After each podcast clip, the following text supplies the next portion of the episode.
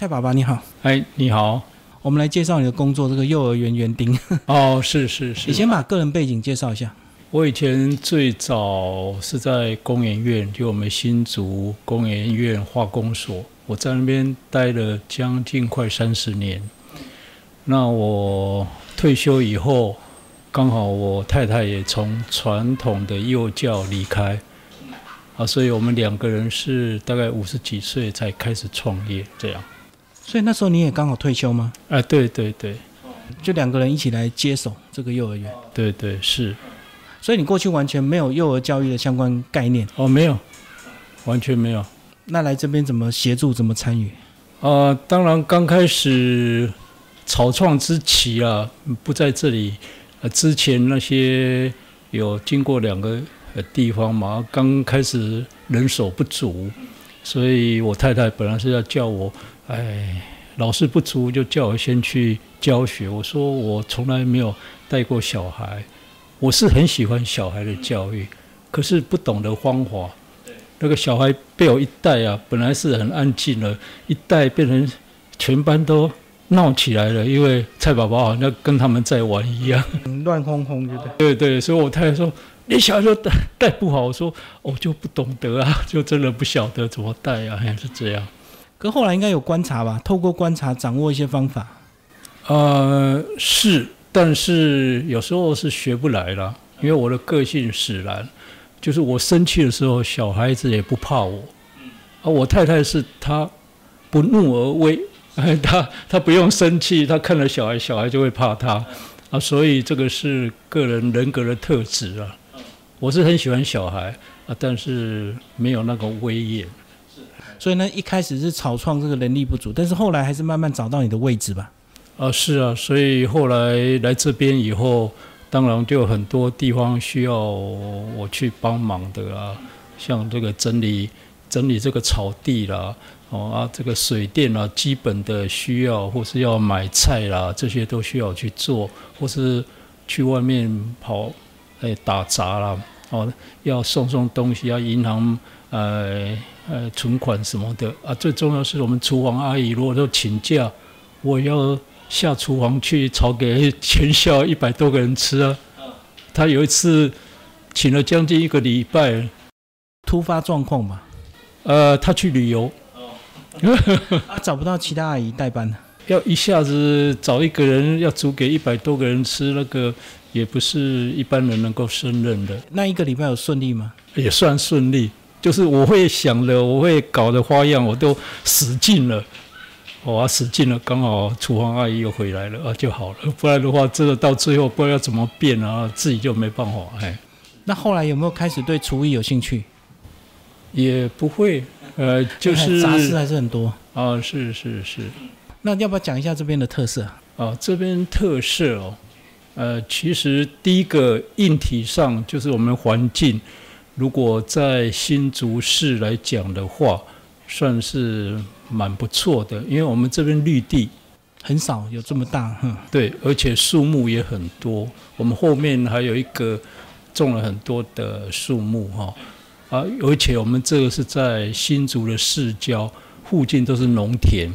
所以像我们今年这个田地，这是屋主的，他休耕，我们会播种，哦啊，如果萝卜长成了，我们带小朋友去拔萝卜，体验一下那个。哦，对对对对，所以这个是一个特色。那以前我们还会种菜，啊，种菜还会带小朋友去啊去拔菜什么啊，给他们带回去。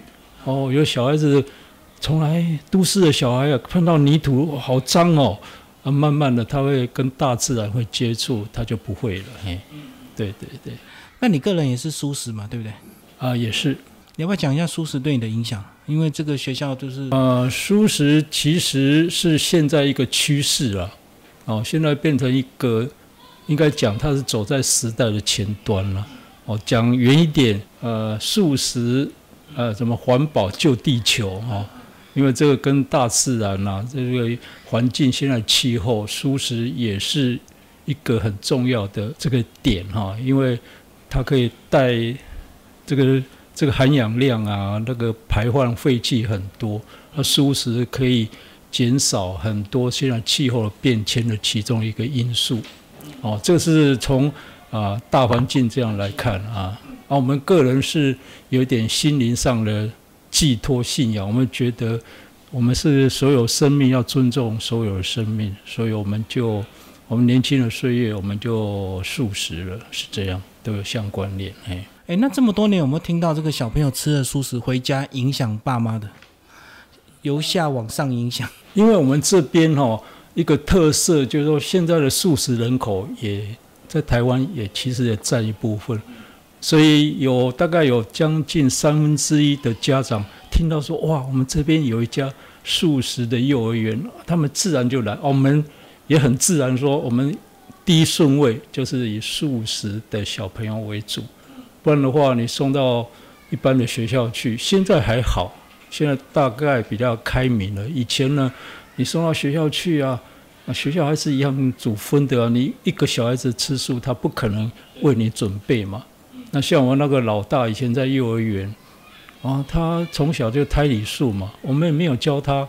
他上幼儿园的时候，老师中午在煮菜，有一次就是，呃，炒菜加一些脆肉，他会一个一个把那个脆肉把它点捡起来，啊，老师就。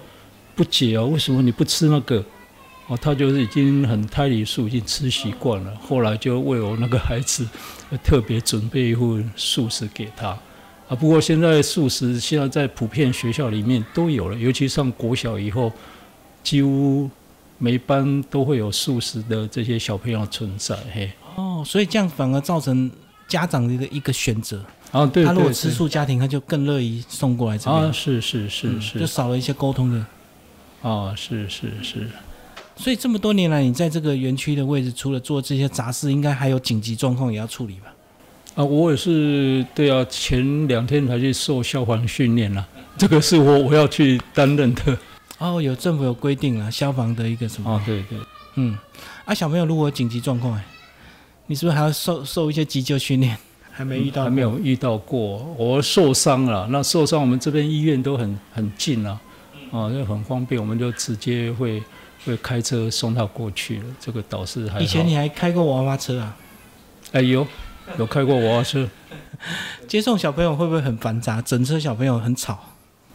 啊、呃，也还好，因为一般开娃娃车都会有那个随车老师，随车老师，所以这些我管不了。我我我注意开前面的，如果还要管小孩子，那个开车很危险的。嗯，是是，所以你就好好开车就好了。啊，对对对，你会不会怀念以前那个接送的日子、啊？也不会啊，哦，那个时候很累啊，那个很辛苦的。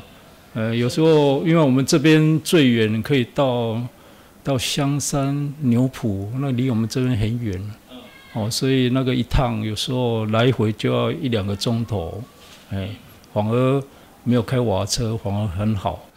更清闲一点，对，而且会减少很多不必要的费用。